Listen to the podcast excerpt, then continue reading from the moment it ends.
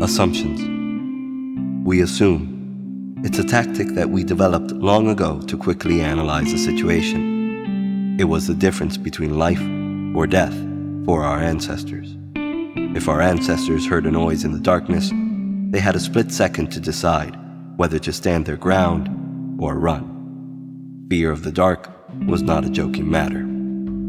You can test this for yourself. Next time you hear a strange noise as you go to sleep, really analyze how you're rationalizing the noise away so that you can keep sleeping. Or, if you're at the other extreme, how quickly you are going to shoot up from bed to see what the noise is.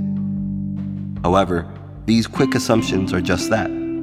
It is when we start treating our assumptions as facts, tried and true, that we encounter problems and miss signs of truly dangerous situations, emotional and otherwise. When we assume rather than truly read a situation, we can commit grave mistakes, running when we need to stay and fight, and fighting when the best solution is to run. As I say this, several situations in my own life come to mind. And perhaps it's the same for you.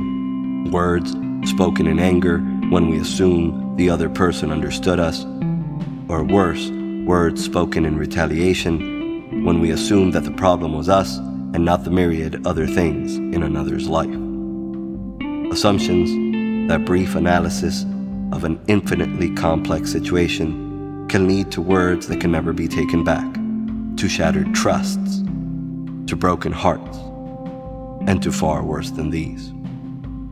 So, what are we to do if assuming is only natural and we do not have the time to analyze each and every situation we encounter? There are two things that we can all do to reduce the ill effects of assuming gone wrong. First, whenever you can take a long look at a situation before jumping into action, do so. In other words, slow down and admit that no, you don't know everything. Second, take time with the people and things that matter to you. A great act of love is to truly listen to the thoughts of a loved one rather than assuming what they're going to do. In short, we can say it this way don't be a jerk. Proverbs chapter 3, verses 5 through 6. Trust in the Lord with all your heart and lean not on your own understanding. In all your ways, submit to Him, and He will make your paths straight. Thanks for listening. This has been More Than Sparrows. Music is by Blue Dot Sessions. Sound design and mastering are by Luis Cancion. New thoughts will be uploaded every Wednesday night.